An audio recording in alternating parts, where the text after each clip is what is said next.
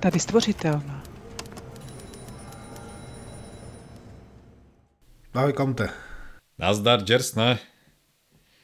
Dneska bychom měli pozdravit i naše posluchače, protože předpokládám, že nás budou poslouchat úplní nováčci, kteří neznají nic z naší tvorby. Opravdu si to myslíš? No opravdu si to myslím, protože hodlám tenhle díl promovat i na jiných místech než obvykle. Tak jo, výborně. Takže zdravíme všechny zájemce o hraní RPGček. Ty, kteří o tom zatím jenom uvažují, anebo o tom zatím ani nepřemýšleli, ale něco je na tenhle ten díl stvořitelný nasměrovalo. No a o čem to vlastně, Jersne, dneska všechno bude? Dneska to bude taková teorie o tom, co to vlastně RPGčka jsou, co to RPGčka nejsou a co to obnáší začít, aniž bychom přímo dali návod, jak začít, protože to bude obsahem dalšího dílu, který se pokusíme zkrátit tak nejvíc, jak to jenom půjde. Dneska to bude prostě takové povídání okolo. No je pravda, že my většinou probíráme v našem pořadu různé přístupy k jednotlivým oblastem RPG, ale ještě jsme nikdy neudělali něco pro lidi, kteří nemají s RPG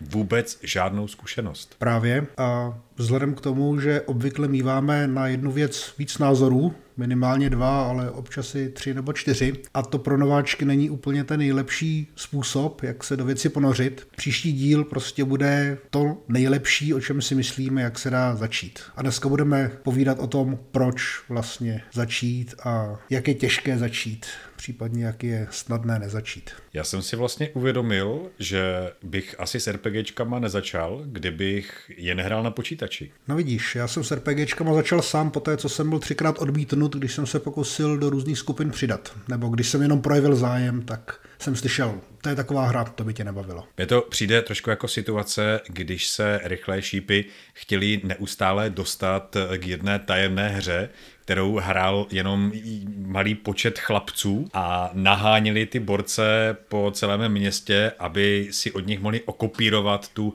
tajemnou desku s tou velmi zvláštní a zajímavou hrou? Jo, tak na tenhle díl si nespomínám, ale jo, v těch devadesátkách to bylo možná něco podobného, i když asi nikdo nepronásledoval takovéhle party, spíš si řekli, jo, tak si to hrajte sami, blbouni. Ale když to tak vezmeme kolem a kolem, počítačové hry a vlastně spousta těch dalších RPG, to jsou vlastně takové náhražky? Trošku jsou, ale ještě než začneme, tak já mám jeden takový pokus, nápad. Všichni, kteří o RPG už víte hodně, už jste dávno začali hrát, jste zkušení hráči, tak nás přestaňte poslouchat. Teďka to vypněte prostě.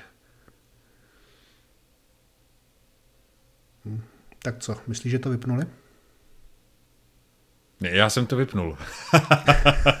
Myslím si, že ne že spousta lidí nás bude poslouchat, ale bylo by třeba fajn, kdyby se nám, ať už na jakékoliv platformě, ozval někdo, kdo je takový RPG panic, kdo skutečně ještě RPG nehrál. Já si osobně myslím, že takový lidé neexistují. Ty si opravdu myslíš, že jsou lidé, kteří ještě nehráli RPG?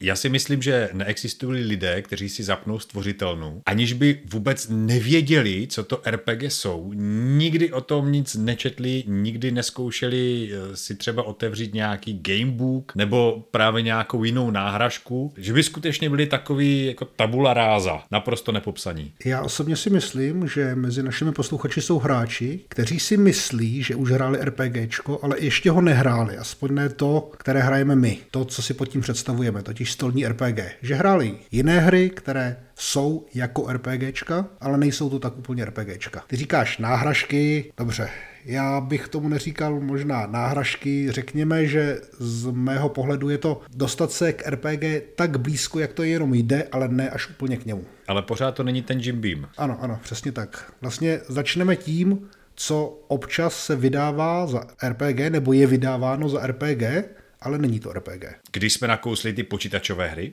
Ano, s tím abych začal, protože to je asi nejrozšířenější kategorie, se kterou se setkávám. Když říkám, hraju RPGčka, tak oni řeknou, jo, jo, to znám, Diablo, World of Warcraft. Tam si myslím, že v těch online se k tomu můžeš přiblížit asi nejvíc. Ono, když si spustíš nějaký Eye of the Beholder, Dungeon Mastera nebo nějakou modernější věc, tak pořád to máš, taháš čtyři nebo více borců tvůrců někde po nějakém podzemí, případně ve městech. Ten role playing je tam tak silně omezený, že de facto se pohybuješ jenom v předpřipravených scénářích, můžeš komunikovat a interagovat jenom s určitými postavami a ne vlastně s tím herním světem. Možná bychom teďka měli říct, co je to ten roleplaying, nebo roleplaying, když už o tom mluvíme, protože to není asi úplně zřejmé. Spousta lidí si pod tím představí nějaké levelování, vybírání vlastností nebo schopností z nějakého stromu a lutování předmětů, ale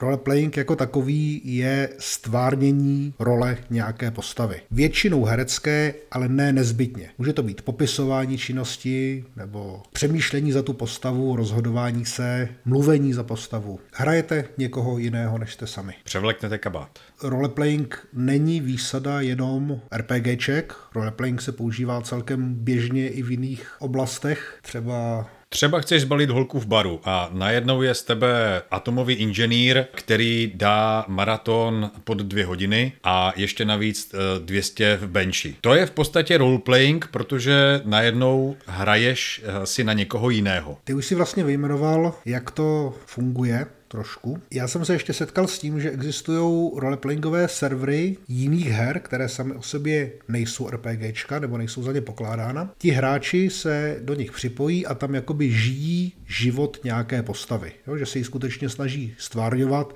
se všemi těmi omezenými možnostmi, které mají. Dobře, některé hry umí různé pohyby, tanečky, výrazy tváře, gesta, ale stejně většinu toho je třeba, to, co postava dělá, je třeba nějak popsat, takže oni to vypisují do nějakého dialogu textového. Jak už si zmínil, pořád je tam nějaká omezená interakce s prostředím, protože to prostředí na to není přímo připravené. Většina těch her je dělaná tak, že má nějaký bojový interface, má nějaký interface na sbírání předmětů, a jejich používání, případně na obchodování, ale nemá interface třeba na to, když hledáte stopy člověka, který utekl od vraždy. Nemáte ho jak stopovat, takže on by musel popisovat, že tady jsem nechal stopy, nebo ani nevím, jak by se to dalo řešit. Většinou je to tak, že se pohybuješ od jedné nehráčské postavy ke druhé a když si s nimi promluvíš, tak získáš část indicie. Až ti to na konci vyplní ten questbook a můžeš si jít pro odměnu. Je to prostě podobné, ale, ale není to to RPGčko které teďka máme na mysli. Když někdo přesedlá z počítačových her na skutečný roleplaying, tak co vlastně umí? Umí všechno zabít, umí plnit nějaké úkoly, najdi, přines někoho doprovoď, ale to je v podstatě všechno. A když to srovnám s mou zkušeností, kdy má žena, která začala hrát s náma, tak předtím znala jenom World of Warcraft. Pro ní to bylo velmi nesnadné přehodit vyhýbku v hlavě a začít se chovat jinak, jak by člověk v těch role-playing hrách se chovat měl nebo mohl. Vůbec pochopit volnost a šíři toho světa bylo docela komplikované. Když v počítačových hrách máš jasně nalénované mantinely, za které tě ta hra nepustí. To je asi ten největší rozdíl, že v RPGčku jako takovém ty mantinely máte dané nějakým nastavením světa, ale to je tak široké nastavení, že je nepřeberné množství možností, které reálně můžete dělat. Můžete se rozhodnout poslouchat pod oknem a potom to okno vyrazit a vlézt do místnosti oknem. Většina počítačových her vám něco takového neumožní, pokud na to autoři na začátku nemysleli. Samozřejmě počítačové hry vám většinou nedají možnost vytvořit nějakou zápletku a rozvíjet ten příběh průběžně pomocí interakcí s ostatními hráči a s nehráčskými postavami. Pokud není zadán autorem hry, tak ho jenom složitě a těžko a omezeným způsobem můžete vytvářet interakcí s jinými hráčskými postavami, ale je to dost náročné. No ono, tady tohleto, co jsi popsal, tak přesně sedí i pro všechny ostatní oblasti, o kterých budeme mluvit za chviličku, jako jsou třeba gamebooky nebo deskové hry. Tam také máš příběh předpřipravený a nemůžeš si ho tvořit v interakci s ostatními hráči, případně pánem hry? No, když už si zmínil ty gamebooky, tak je pravda, že jsem nejednou slyšel, že Gamebook je taková vstupní pozice pro hraní RPGček a mně to přijde něco úplně odlišného. Ten Gamebook je prostě sepsaný od začátku do konce, všechny možnosti, které v té hře jsou, tak jsou vypsané a když v ní nejsou, tak se pro ně nemůžete rozhodnout, i kdybyste nakrásně chtěli. Příběh se může větvit, ale je předem daný. Hlavně v té hře není vůbec žádný roleplaying. Vy nestvárňujete tu, nějak tu postavu, jenom čtete, co dělá a můžete se rozhodnout, jak zareaguje. Občas si můžete vybrat z několika možností, které vyjadřují nějaké její postoje nebo přístupy k dané situaci, jestli je spíš kladěs nebo jestli je spíš prospěchář, ale není to skutečný roleplaying, není to skutečné hraní, stvárňování té postavy. Já jsem Gamebooky nikdy nebral jako roleplaying a ani mi to nenapadlo a upřímně pár jich ještě vlastním z 90. let. Kdyby byly gamebooky to jediné, co bych tehdy četl, asi bych se k hraní her na hrdiny vůbec nedostal. Já tam necítím vůbec tu návaznost. To je něco podobného, jako bychom řekli, že role-playing byly rozpaky kuchaře Svatopluka, kdy se diváci mohli rozhodnout, jestli kuchař Svatopluk udělá věc A nebo věc B a celý díl seriálu se posune určitým směrem. To je docela dobrý příměr. Trošku extrémní, ale pro ilustraci řekl bych víc než dobrý. Já jsem třeba na to narazil se svým synem, když jsme hráli Gamebook. On potkal draka a drak mu mohl dát jednu část svého pokladu a on si s tím drakem chtěl popovídat, ale prostě Gamebook žádnou takovou možnost nenabízí. Prostě drak ti zadá úkol, ty ho splníš, dostaneš odměnu. Nesplníš, žádnou odměnu ti nedá a tím to hasne. Takže já jsem vlastně na tom jednom odkazu, nebo na těch dvou odkazech, na kterých se vyskytuje ten drak, tak jsem sehrál jakoby mimo knižní scénu, byl to prostě roleplaying, kdy jsem si se synkem, který hrál nějakého toho kandidáta na rytíře, kdy jsem si s ním popovídal a bavili jsme se o různých věcech a on se k tomu drakovi chtěl potom vrátit později, ale nic takového Gamebook nenabízí. Pak máme deskové hry. Tam už je to krapet blíž než Gamebooky. Ono to trochu vychází z toho, že RPGčka jako taková mají základ ve wargamingových hrách, což jsou stolní taktické bojové hry, ze kterých byly vlastně odvozeny i některé deskovky. Karák, Descent. Když se na to podívám prakticky, hraju se svojí rodinou proroctví, já jsem trpaslík, všechny tam mlátím obrovskou sekerou, strašně se jim chechtám za to, že se jim nepodařil hod a zabil je nějaký ghoul nebo jiná slabá potvora. V podstatě svým způsobem to je role-playing. Jako určitě se tady v těch hrách dá roleplayovat, to nepopírám. Nicméně roleplaying není ani účelný a často není ani výhodný. Když budu hrát Arkham Horror a rozhodnu se, že budu hrát čestného, kamarádského člověka, který neopustí své přátelé v těžkém boji, tak i když by takticky bylo výhodné, abych prostě ustoupil a provedl poslední tah a zabránil probuzení nějakého prastarého zla, tak já v tom boji zůstanu, hrdině padnu, protože prostě jsem jejich kámoš a kam nenechávám nikoho v boji bez pomoci a všichni prohrajeme. Takže roleplaying v takových hrách může být dost na škodu. Ano, pokud to bereš tak, že cílem je vždycky vyhrát. Deskovky, pokud vím, tak snad všechny mají nějaký cíl, který ti řekne, že buď si vyhrál, nebo si prohrál, nebo si nazbíral určitý počet bodů. RPGčka nejsou o tom vyhrát nebo prohrát, což si myslím, že je dost podstatný rozdíl. Já teď marně přemýšlím, jestli existuje nějaká desková hra, u které jako není cílem vyhrát, ale prolistoval jsem jich v hlavě asi 20 nebo 30, co znám, a žádnou takovou jsem nenašel. To by možná vám poradili hráči deskovek, kteří těch her znají stovky a tisíce, ale osobně si myslím, že žádná taková hra není a pokud je, tak je to nějaká, nějaká eurovka, kde se počítají nějaké body, možná nějaké pořadí a ve které se asi dost těžko dá roleplayovat v tom smyslu, v jakém to používáme my. Ani ty deskovky nejsou kdo ví jak roleplayující.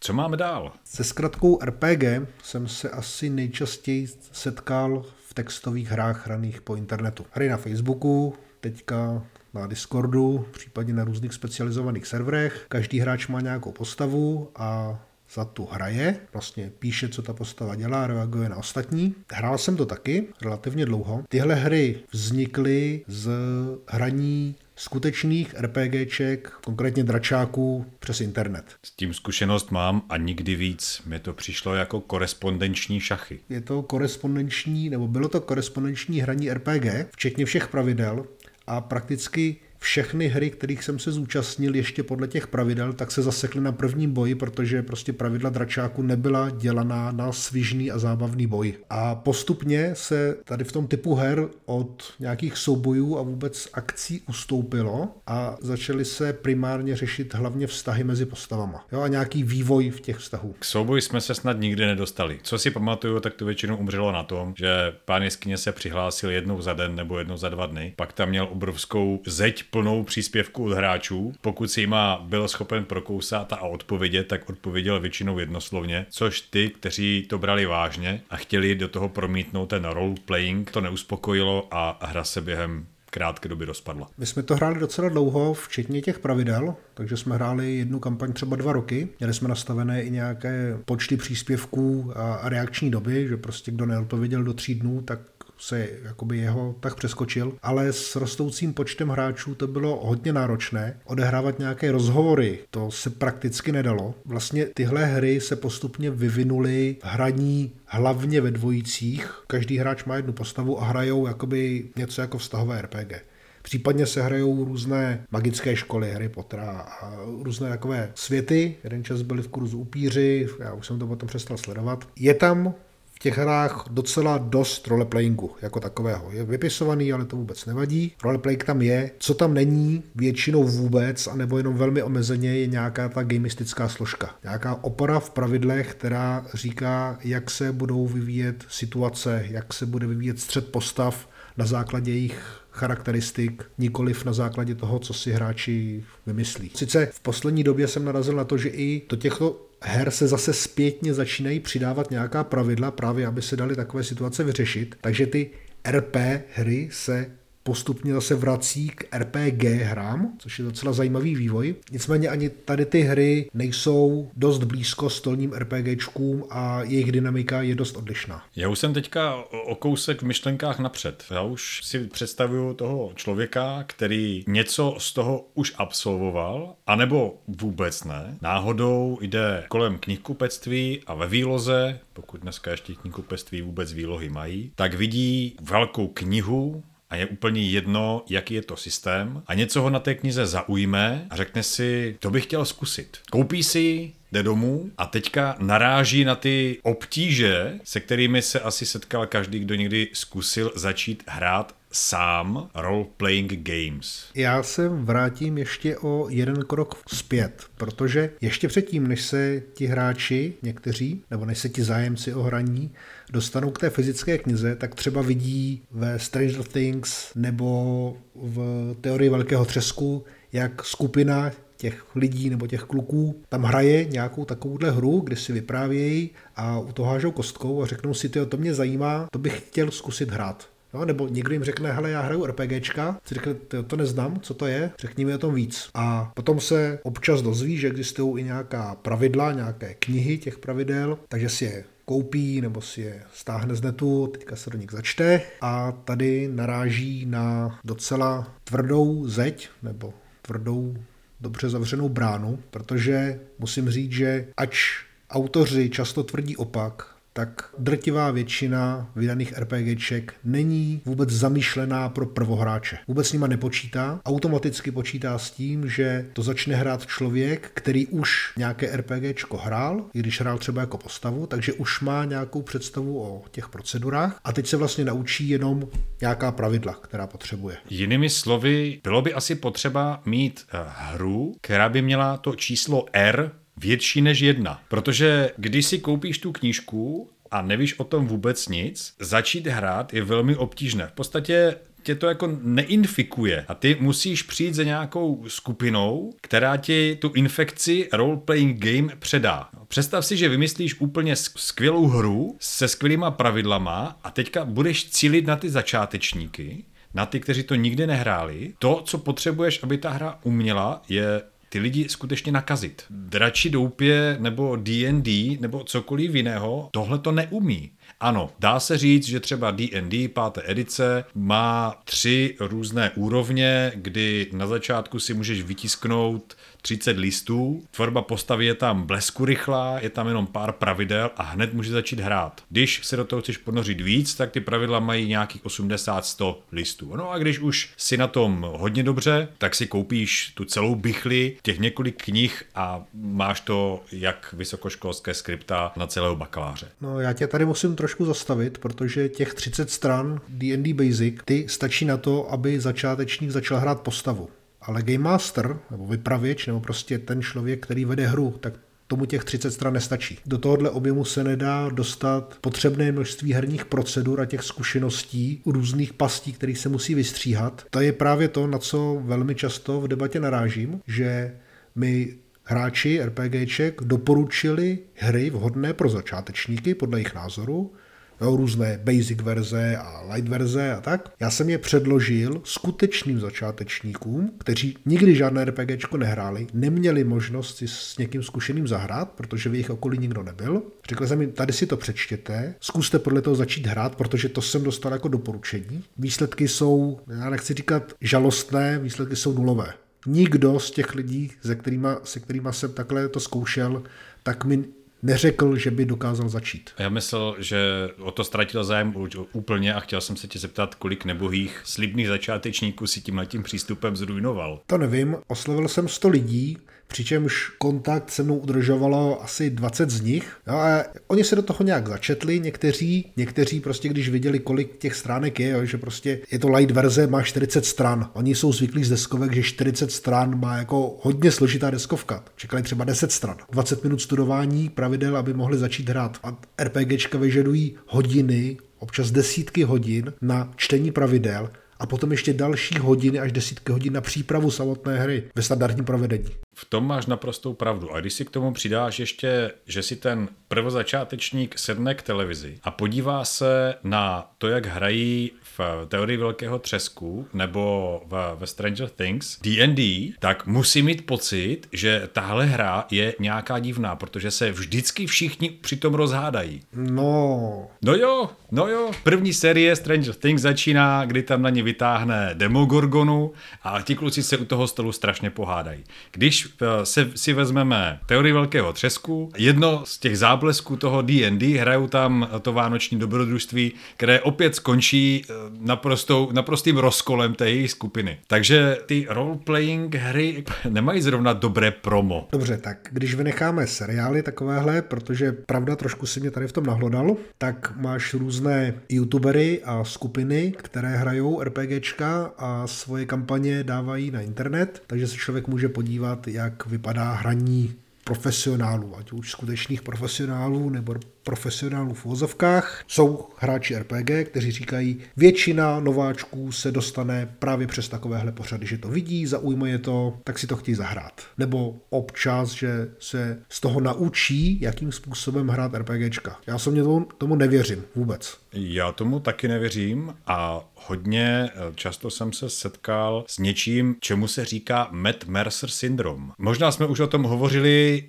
ano, myslím to, když se někdo dívá na takovouhle hru, kde v podstatě hrají herci, oni to nejsou přímo herci, oni jsou to dabeři, ale, ale v podstatě lidi, kteří to umí s, s mikrofonem, umí to s hlasem, jsou vyhraní za ty roky a roky. To člověka namlsá, o tom není pochyb. A teď přijdeš a začneš vést tuhle tu hru a začneš se s tímhle těmi lidmi srovnávat. A nebo naopak asi hráč a díváš se na toho nového pána hry, který naprosto tápe a je v tom úplně nový a říkáš si, sakra, co to je? Já jsem chtěl Mercedes a tady jedu na tříkolce. Takový efekt už jsem taky slyšel, nicméně slyšel jsem ho spíše od hráčů, kteří se dostali do nějaké herní skupiny k už hrajícím hráčům, kteří už měli něco málo za sebou a nebyli tak dobří. Ti, kteří by se pokoušeli začít na základě sledování videí, tak poměrně rychle zjistí, že vlastně nevidí pod ruku Game Masterovi. Neví, jak si on připravil dobrodružství, na co si háže, proč si na to háže, jak konstruuje ty situace, jo, což je vlastně víc než 50% celé hry. Polovina RPGček se odehrává na straně Game Mastera, polovina obsahu tím způsobem vzniká, občas to bývá míň, občas to bývá víc, ale dejme tomu polovina.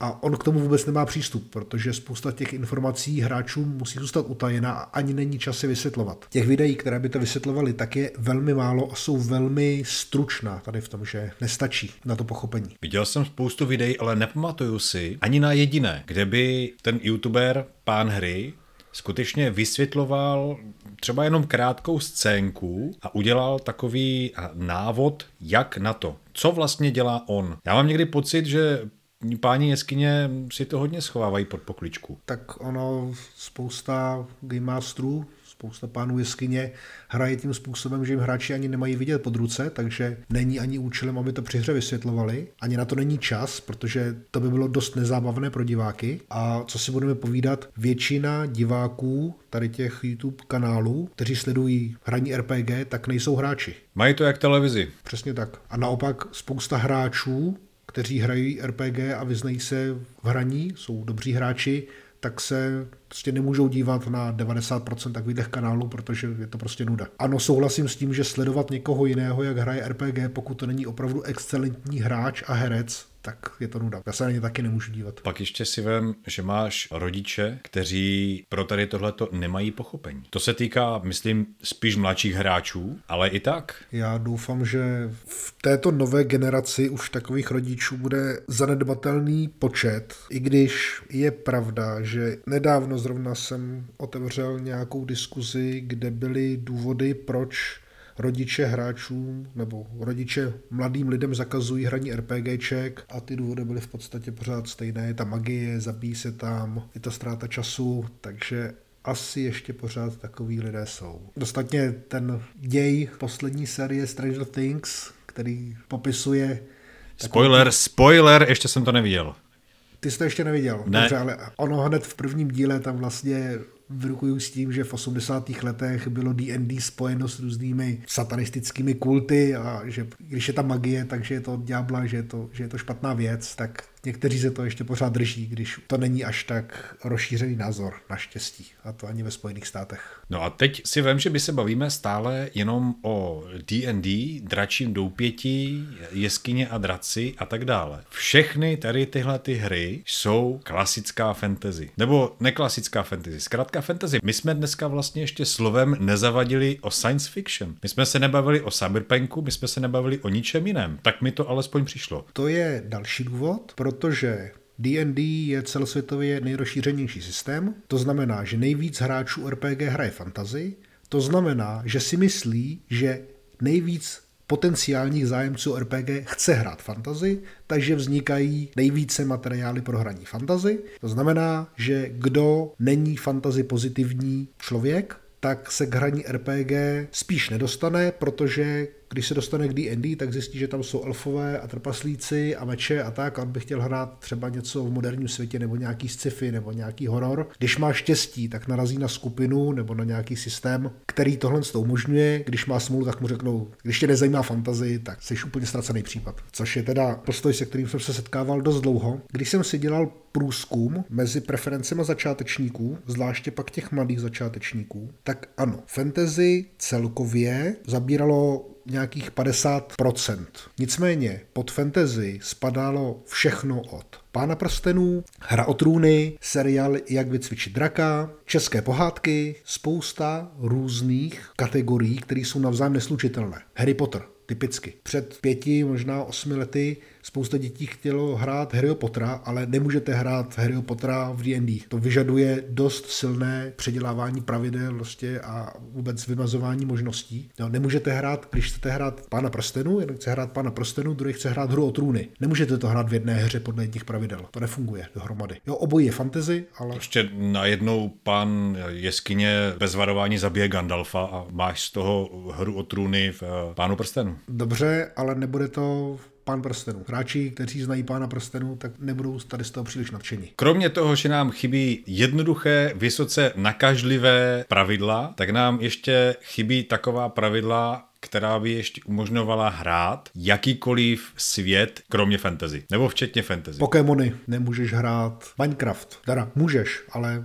nemáš na to, nemáš na to žádná pravidla. Nejhorší je, že i to fantasy, které existuje, typicky D&D, tak není navázané na žádný popkulturní setting. D&D má dost specifický svět, nebo množinu světů, ale není to ani Hra o trůny, ani Pán prstenů, ani Harry Potter. Vlastně nemáš film nebo sérii filmů, seriálů, která by byla široce rozšířená a spadala do toho žánru D&D. Už jsem se chtěl chytnout na to, že neexistuje žádný film. Přece existuje. Tračí and Doupě a v něm šíleně přehrávající Jeremy Irons. Další velmi bídná reklama na to, jak se dostat k roleplaying a D&D. Poslední věc k fantasy, kterou bych zmínil, když už teda dětem vysvětlíš, že jo, můžeš hrát fantasy, budou tam meče, budou tam draci, nejenom děti, ale i starší hráči řeknou, ty super, chtěl bych mít draka. Můžeš mít v D&Dčku na první úrovni draka? No, když ti to pán jeskyně dovolí. Přesně tak. A najde to pán jeskyně v pravidlech, jak dát draka jako začínající postavy a jak hrát takovýhle mazlíčky? No, něco takového v pravidlech zvlášť začátečník nemůže nikdy najít.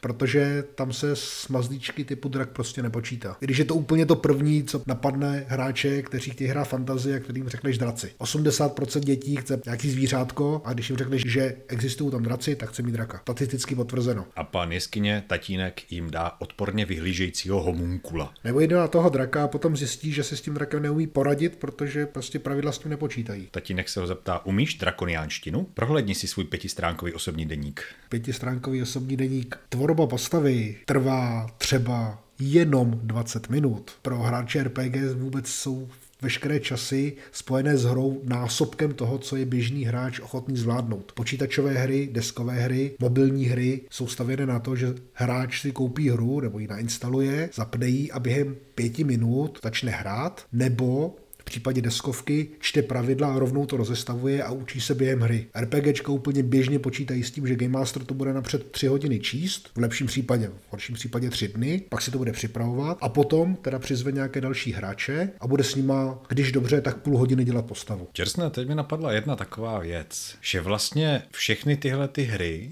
a je úplně jedno, na který systém se podíváš, že to je svým způsobem taková selektivní záležitost. Když přežiješ ten začátek, tak máš jako vyvolený možnost si zahrát něco tak skvělého, jako jsou role-playing hry. To bys taky mohl říct, kdyby to mohl hrát každý. Představte si, co by, kdyby to bylo volně dostupné, co by, co by se stalo. To by hráli úplně všichni, úplně všude. Jo? Lidi by tomu propadli jak drogám. Tak proto je tam asi ten selektivní výběr. Darwin by měl radost. Akorát, že tím selektivním výběrem projdou jenom ti největší nerdové, kteří na to mají čas, chuť, zakousnou se do toho a najdou si ty ostatní nerdy. V podstatě všichni mi přátelé, kamarádi svým způsobem tak jako trošku postižení jsou. Já bych to nazval normálně gatekeepingem, kdy ten názor, který si přednesl, ty je trošku extrémní, byť jsem se s tím v jednom nebo ve dvou případech také setkal, ale spíše naprosto běžný názor,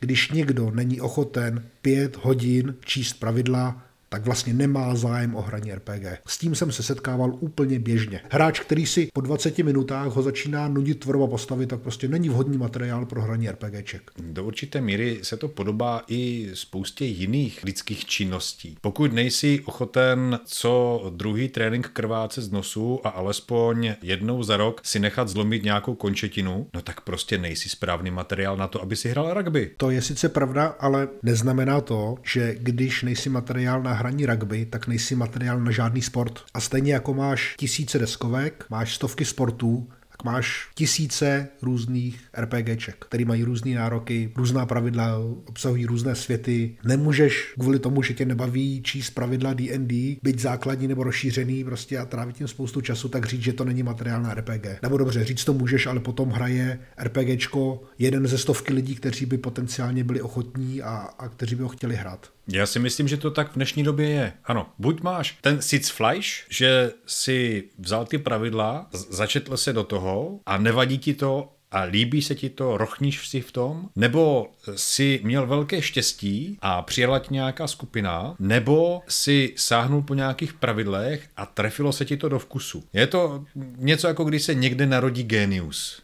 Ten genius je v kolípce, ale záleží na tom, v jaké době se zrovna narodil. Jestli jeho rodinu, když mu bylo pět, zamordovala procházející armáda, a genius sice se narodil, ale světu nic nedal. A myslím si, že to tak v tuhle chvíli je že když vezmeš 100 lidí, tak kdyby se sledoval v časozběrném dokumentu od narození až po hrob, tak si myslím, že tak dva by zavadili o tyhle ty hry a zůstali u nich. A to si myslím, že je ještě moc velké číslo. To je číslo, které se strašně špatně zjišťuje, protože ve skupinách o RPG, na různých fórech o RPG, asi těžko narazíš na hráče, kteří RPG chtěli hrát, ale nikdy s tím nezačali. V tomhle mají velkou výhodu ženy. Stačí být býti ženou a objevit se na podobném fóru, hned se najde někdo, kdo ti vysvětlí pravidla, kdo si s tebou bude chtít zahrát a tak dál. Chlapi to v tomhle ohledu mají mnohem těžší. Teďka si vím, že třeba, když jsme se bavili o těch textových hrách, textových RPGčkách, tak kvůli tomu, že se tam víc hrajou vztahy a méně se tam hrajou boje, tak tam připadá zhruba tak 20 žen,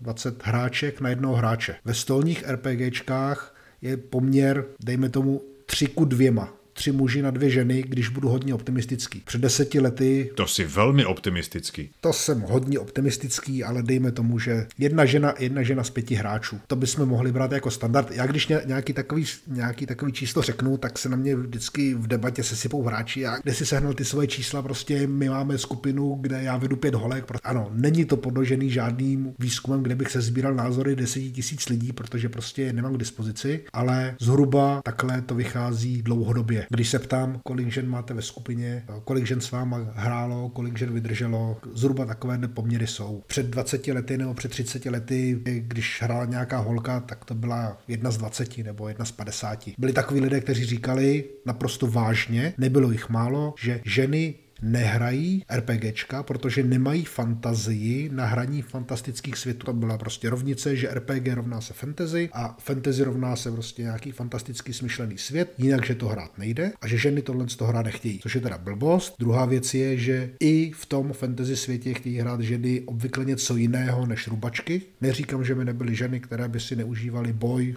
jako figurukový, pravidlový, jsou takové, ale jich rozhodně menší množství než žen, které si chtějí užít ve fantasy nějaký vztah s jinou postavou. Což je zase věc, která tak moc nezajímá kluky. My bychom tady měli zbořit tu rovnici, která říká RPG rovná se fantasy. Asi jako první krok bychom to měli rozkopat, tady tyhle ty kostičky, a udělat tu rovnici jinak, že RPG rovná se cokoliv, co si jenom dokážete představit. Nekonečno možností. Dobře, nekonečno je takový trošku zastrašující, ale cokoliv, jakékoliv prostředí, které by se vám mohlo líbit, tak v tom můžete hrát RPG. Souhlas. My se budeme v tom dalším díle určitě snažit o to, abyste nemuseli své představy nadspat do nějaký škatulky pravidel, která by vám říkala, co můžete a co nemůžete hrát. Protože jsou pravidla, která omezují možnosti hráčů, což v jistém směru podporuje kreativitu, že prostě když máš neomezené možnosti, tak často nevíš, co se vymyslet. Když máš nějaký omezený píseček, tak se ti na tom hraje lépe, nebo vytváří se ti lépe, protože aspoň víš,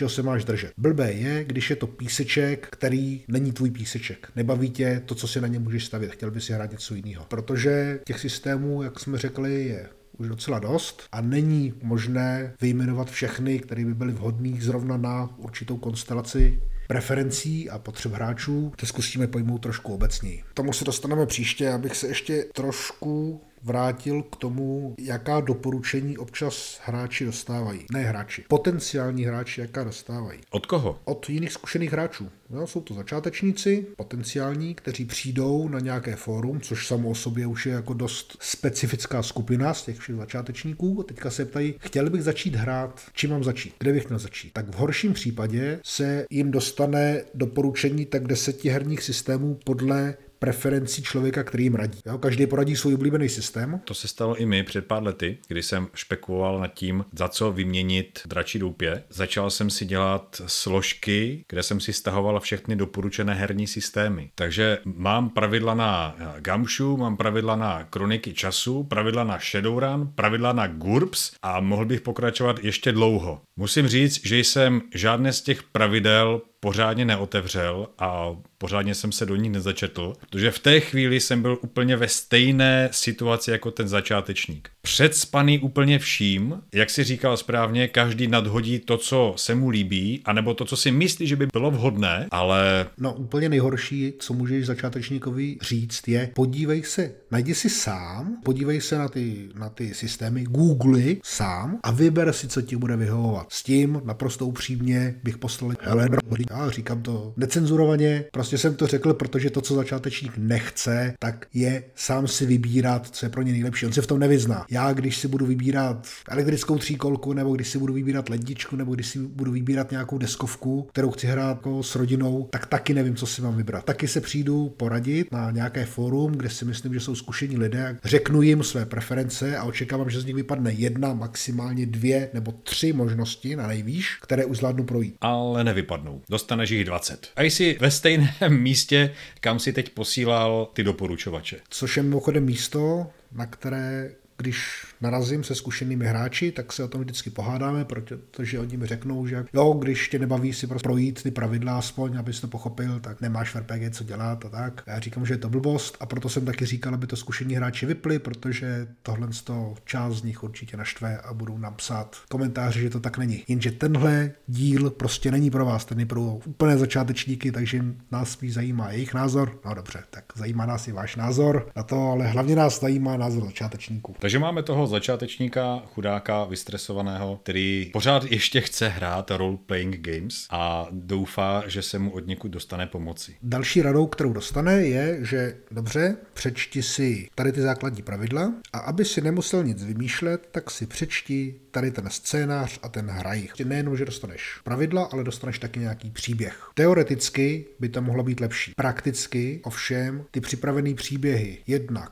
netrefují se hráčům do vkusu, hráčům, ne game masterům, ale hráčům se netrefí do vkusu, protože jsou potom tlačeni hrát něco, co je vůbec nezajímá a ta hra podle toho vypadá. Nebo to jsou dost mizerný scénáře, které jsou nalajnovaný od začátku do konce, hráči z nich nemůžou uhnout, nebo prostě jsou vyplněný nudnýma akcema, nudnýma setkáníma, který hráče nebaví. Game Master, když se dostane k takovému modulu, který není dobře napsaný, což on neví, že není dobře napsaný, protože to nepozná, tak si ho musí přečíst, pak si ho musí přečíst ještě jednou, aby ho pochopil, pak si z toho musí udělat nějaké výpisky, které zřejmě bude potřebovat, ale on přitom neví, co bude potřebovat, protože netuší, jak budou hráči reagovat, protože s tím nemá žádnou zkušenost. PM hry zjistí, že mu ty výpisky ani nestačí, zoufale listuje v tom modulu hráči se nudí, ta hra první je naprosto tragická. Na druhou hru už mu přijde půlka hráčů, pokud vůbec, nebo mu děti řeknou, že jako jo, dobrý, ale budeme hrát něco jiného. Často tyhle ty hry v modulech připomínají to, co ti hráči asi zkusili nedávno a od čeho teďka chtějí odejít. A to jsou ty počítačové hry, kdy máš v modulu napsáno a teď si všichni hodí na obratnost nebo na perception. To je ještě ta lepší varianta. Horší varianta je, teď hráči pochopí, kdo spáchal zločin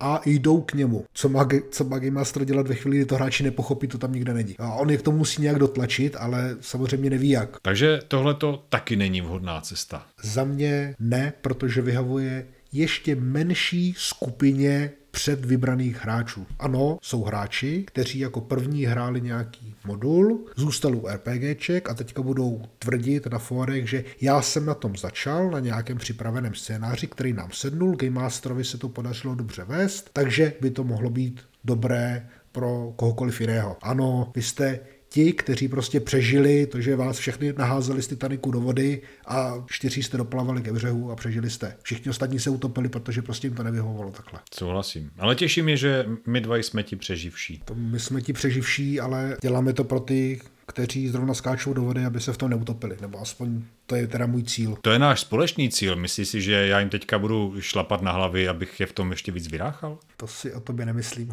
Ještě jedna věc k těm modulům. Když začnete hrát na vydaných modulech, tak vás nic nenaučí ta dobrodružství vytvářet. A ve chvíli, kdy se moduly přestanou trefovat do vkusu vašeho a do vkusu vašich hráčů, tak nevíte, jak pokračovat dál. Jak vytvořit prostě funkční hru, protože moduly prakticky nikdy neučí vytvářet další moduly. Jak když jsem se ptal hráčů, kteří začali sami v posledních 10-15 letech, pár hráčů mi takhle popsalo své zkušenosti a mezi nimi bylo i to, že tři měsíce studuju pravidla, hledám na internetu, sleduju youtubery. Ještě pořád nevím, jak začít, ale už vím, kde si můžu zkusit schánět nějakou skupinu spoluhráčů. Tři měsíce od toho, kdy se člověk dozví, že existuje takovýhle styl hry. A ještě pořád nehraje. Samozřejmě. Jsou takový, mám jednu zkušenost, jednoho hráče, který mi řekl, Jo, koupili jsme si pravidla, sešli jsme se, hráli jsme, bylo to dobrý, zůstali jsme u toho. Nicméně, když se potom ptám dál, tak už má nějaké zkušenosti s RPGček, začali, když jim bylo 18, 19, nebo tak nějak prostě už tušili zhruba, jaká může být ta náplň her. Takže to je situace, kdy se sejde, sejdou hráči jako v dobré konstelaci a kdy jim to funguje. Je to jeden případ ze sta, možná jeden případ z tisíce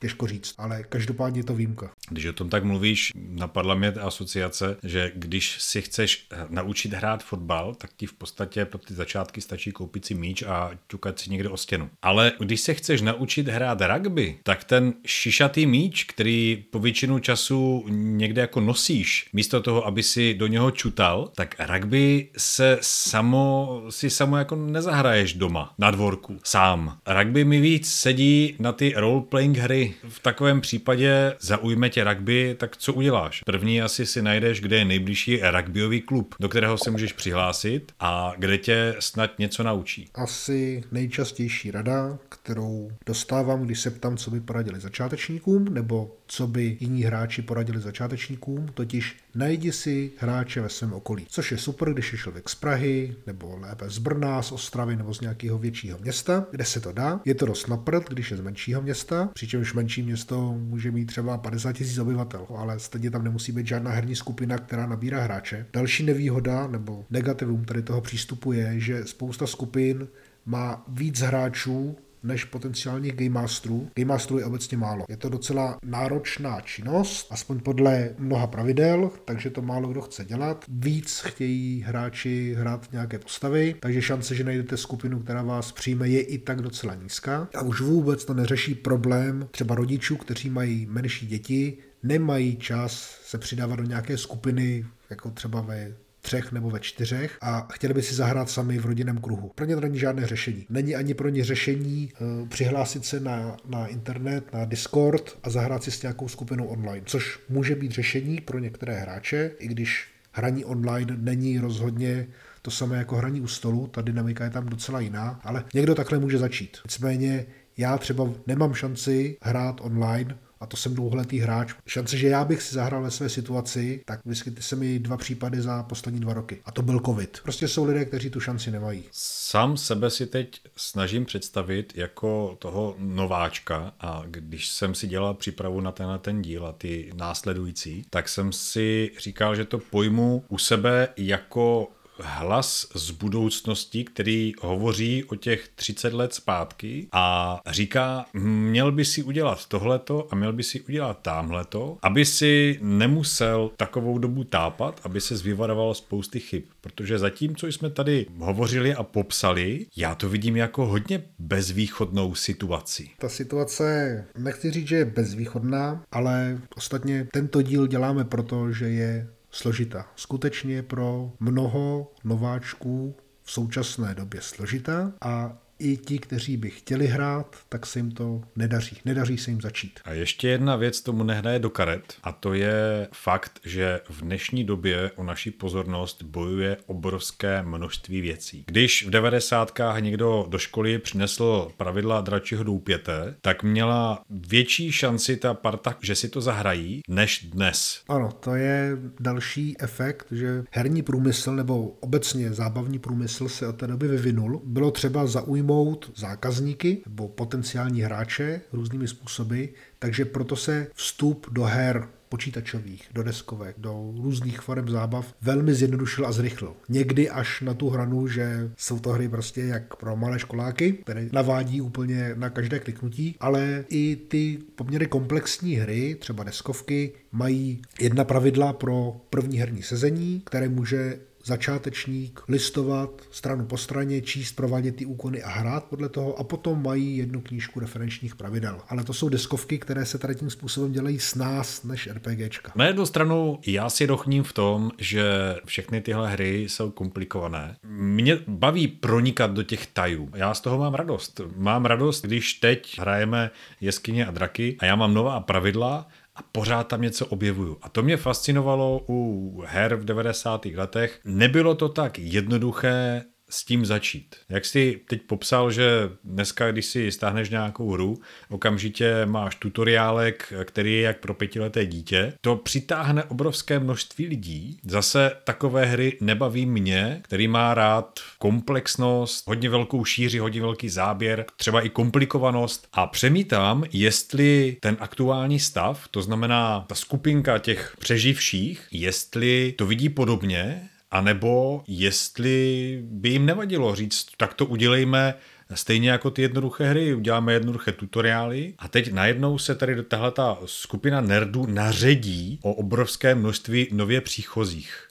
Jak to vidíš ty? To by by to nevadilo? Tak trošičku jako ve mně hlodá to ego, že bych přišel o ten specifický statut nerda. Na druhou stranu úplně rozumím situaci nových hráčů a nových pánů jeskyně, kteří krčí rameny a neví kudy kam. Nikdy jsem se necítil nějak elitně, ať už díky tomu, že hraju dlouho, nebo že podle názoru některých vedu hry dobře. Nemyslím si, že by nějaká zábava měla být elitní, protože, nebo elitářská, nebo prostě, že by měla omezovat vstup nových lidí, protože v každé zábavě se ty lidé nějakým způsobem rozvrství nebo vytřídí dříve či později. Já jsem to myslel maličko jinak. Pál bych se toho, že to zjednodušování těch her a ten příliv nových lidí mi značně naruší komplexitu a to, co mám na tady těchto těch hrách rád. Já si tady to nemyslím, Protože RPGčka nebo obecně hraní rolí v nějaké hře je dost přirozená věc, podle mě. Sleduju malé děti na hřišti nebo v nějaké herně, od pěti let výš, jsou schopné hrát jiný charakter a jednat jako jiný charakter. Není to nic, co, na co by člověk musel nějakým složitým způsobem studovat pravidla nebo prostě co by musel nějakým složitým způsobem vymýšlet. Přirozeně si myslím, že to zvládne třetina lidí úplně v pohodě a další třetina, když jim někdo ukáže, jakým způsobem se to dělá. Neříkám, že každý pětiletý dokáže hrát RPGčka, to ne, ale mám potvrzeno a i jsem si vyzkoušel na vlastním synovi, že v pěti letech je schopen pochopit ty základy, o co v té hře jde. Můj syn teda po 20 minutách, kdy jsem uvedl postavu, řekl, jo, dobrý, teďka povedu hru já a ty budeš hrát toho hrdinu a začal mě šíleně railroadovat, prostě dokud mi tu postavu nezabil, ale princip pochopil, jo, jak se to hraje. Já mám podobnou zkušenost se svýma dětma. Bylo to zajímavé, jak mě dokázali vykolejit z toho dračákistického pohledu tehdy, kdy moje dcera prohlásila, že bude hrát čarodejnici. A já kouknu do pravidel a tam žádná čarodejnice čarodějnice není. A ještě navíc, eh, že chce mít za kamaráda hada. Něco takového prostě ty pravidla ti nedají. Absolutně nemá šanci to zpracovat, pokud nemáš alespoň trošku zkušeností, abys řekl, jo, dobře, pořádku, měj si hada a ten bude kousat za tolik a za tolik, pokud vůbec kousat bude, protože pak na to narazíš podobně jako já, si řekneš, ale, ale v pravidlech to není, takže nemůžeš mít hada a nemůžeš být čarodejnicí. Vyber si, budeš hraničář nebo kouzelník. No, já mám tady na to poměrně čerstvou zkušenost, protože na dní dětí, v domě dětí, jsem měl taky stánek s RPGčky, kde mi během tří hodin přišlo 21 dětí od věku, tuším, 5 let až po nějakých 13. S každým jsem odehrál velmi krátkou jakoby hru, někdy hráli samostatně, někdy hráli po dvojicích nebo po trojicích Nechal jsem mi vybrat postavu, jakou chtějí, nebo teda vytvořit postavu, jakou chtějí. Ano, musel jsem se dost přizpůsobovat jejich nápadům, protože neměl jsem dané a neměl jsem ani čas vysvětlovat jim, co si můžou vybrat. Takže to byla zkušenost, která mě přiměla pochybovat o tom, jak dobře umím vést RPGčka mimo svoji komfortní zónu, mimo to, na co jsem zvyklý, mimo hru s důkladnou přípravou, kdy ty hráče poznám, ale zkušenost to byla rozhodně dobrá. Dodatečně jsem zjistil, že na náš stánek zavítala asi tak jedna osmina všech dětí, které přišly ten den, což způsobilo to, že jsme měli zavřené dveře, protože s hlukem schodby se hrát takhle nedá. Nicméně z těch dětí, které přišly, jenom další tři nebo čtyři odešly, že je ta hra nebaví už od pohledu. Všichni ostatní zůstali, chtěli si to vyzkoušet, hráli, Někteří z nich bez ohledu na věk v 6 nebo ve 13 letech hráli dost dobře. Jejich první hra prostě byla to hraní postavy a vůbec to stvárnění bylo tak dobrý, jako jsem viděl u některých hráčů ve věku 30 let, kteří hrají 10 let. Jo, úplně srovnatelně. Děti s tím obecně vůbec nemají problém. Myslím si, že není žádný problém tom dostat do téhle zábavy nějaké nováčky různých zkušeností, různého zaměření, tak jako tak. Většina RPGček se hraje v menších skupinách, které dříve či později začnou být nějakým způsobem uzavřené, kdy si ty, lidé, ti lidé sednou. Vlastně víc hráčů jenom znamená víc příležitostí si nějakou takovou skupinu najít. Nevidím v tom žádné negativu, vůbec žádné. Situace je teda nedobrá, ale určitě ne bezvýchodná. Já si myslím, že pokud někoho, nějakého zájemce o RPG tady ten díl navnadil, aby začal. Já doufám, že neodradil.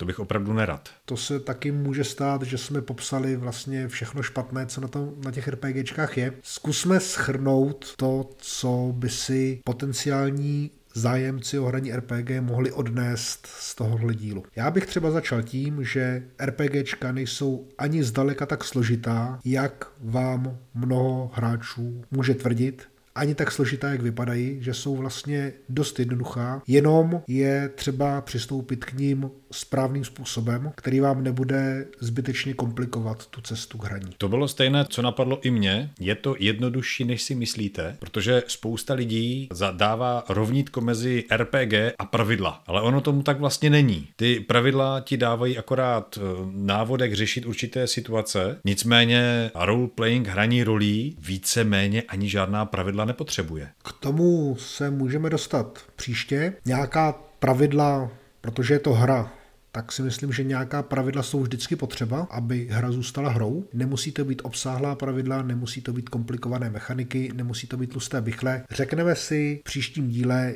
jakým způsobem vlastně by se dalo začít, jak postupovat, aby váš začátek nebyl špatný. Možná vám nezaručíme, že bude úplně skvělý a že vás ta hra hned po prvním sezení chytne a že chytne všechny vaše spoluhráče. Zkusíme zvýšit vaši šanci na to, že ta hra bude aspoň ucházející. Ještě jedna věc, která mi napadla, abyste se nemuseli potýkat jenom s tou sprofanovanou fantasy, mohli byste se, pokud se chystáte takové nové dobrodružství vytvořit, vést hru poprvé a nevíte ještě ani kde, jak, co by vás mohlo bavit, podívat se třeba na RPG forum a zkusit si vyhledat všechny možné žánry. Myslím si, že to by mohlo být jeden z prvních dobrých kroků.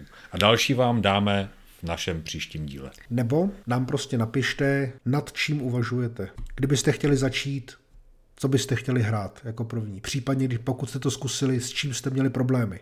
Co vám šlo, co vám nešlo, s čím souhlasíte, co dneska zaznělo, s čím rozhodně nesouhlasíte. Všechny tyhle věci, tyhle dotazy a komentáře zapracujeme do dalších dílů, aby zpřístupnili tuhle zábavu pro větší počet zájemců, což je náš cíl. Když nad tím tak přemýšlím, víc zájemců rovná se víc hráčů. Víc hráčů znamená víc pánů jeskyně. Víc pánů jeskyně znamená pro mě větší šanci si taky někdy zahrát jako hráč. Přesně tak. Ale vlastně ty si taky zahraješ jako hráč, protože dokonce se mnou, protože jedeme na Gamecon. Ano, hurá, jedeme na Gamecon. Máme tam společnou hru, kdy si oba dva zahrajeme postavy ve společné hře a taky budeme natáčet nějakou reportáž přímo z Gameconu, jak to tam vlastně chodí. Vůbec ještě nevím, jak to bude vypadat, ani o čem to bude, Jenom víme, že, že, že máme něco natočit. Natočíme nějakou reportáž, abychom našim posluchačům ukázali dojem, jakým Gamecon působí, protože pro mě je to nejlepší RPG akce u nás v Česku. Tak to už se těším. A máme před sebou prázdniny, Chci říct, zvolníme tempo, ale říkám to, jako kdybychom vydávali díly kadencí jeden za týden. Ono to tak jako úplně není, ale asi se nám to trošku prodlouží. No. Ano, naše tempo se sníží z jednoho dílu za průměrných 18,5 dne. Možná, že to vyjde tak na jeden díl za měsíc. Uvidíme. Budeme se snažit natáčet dál, ale znáte to. Dovolené. Zahrádka a další. Každopádně, každopádně děkuju našim posluchačům, jak stávajícím, tak novým, za pozornost a doufám, že se uslyšíme příště, kdy už jim dáme nějaké užitečné informace. Doufám. V tomhle díle si byl hlavní speaker ty a já se pokusím do toho příštího mnohem více zapracovat své připomínky a rady ke svému mladému já. Čersne, děkuju, že jsi ten díl tak krásně táhnul. Já děkuju za to, že si mi tak zdatně, nemůžu říct ani sekundoval, ale vlastně si hrál jako se mnou druhé první housle. A uslyšíme se určitě někdy příště. Rozhodně. Takže naslyšenou. Mějte se krásně. A naslyšenou.